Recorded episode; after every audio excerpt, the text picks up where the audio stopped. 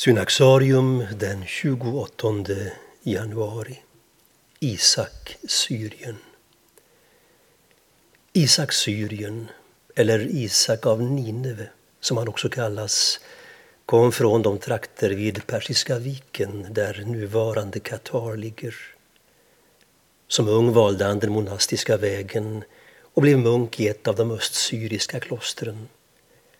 Några säkra årtal för hans liv har vi inte.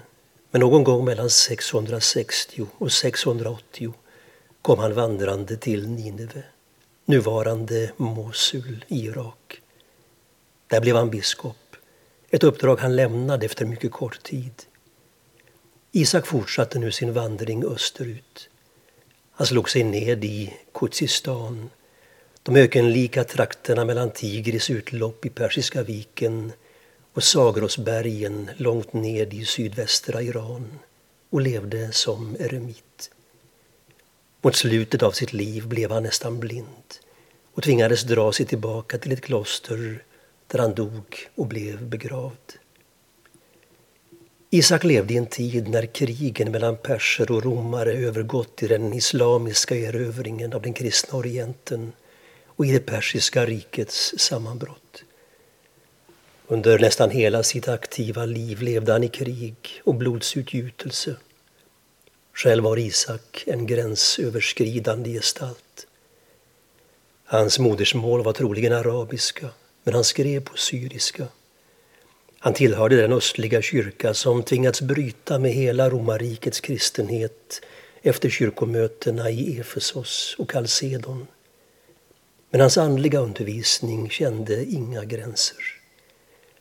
Efter ett par århundraden återfinns hans texter i de mest uttalat antinestorianska, grekiska och koptiska klostren.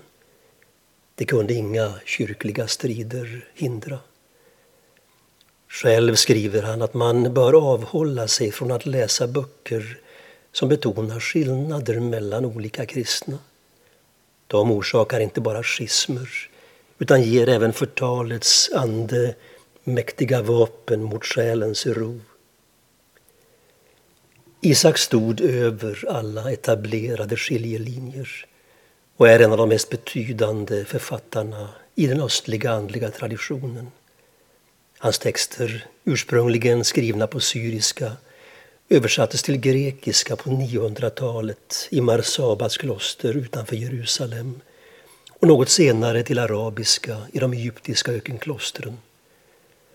Några av dem infogades i Filokalia och kom att bli en central del av den ryska andliga förnyelsen. Som små rännilar letar sig utdrag ur Isaks texter i moderna översättningar fram till dagens västerländska läsare. Hans undervisning om ett liv i förtröstan talar till många. En förtröstan som för Isak förutsätter andlig träning inte minst träning i stillhet, men också ett lyhört lyssnande till skriften och den andliga traditionen. Isak Syrien firas i Östkyrkan idag den 28 januari.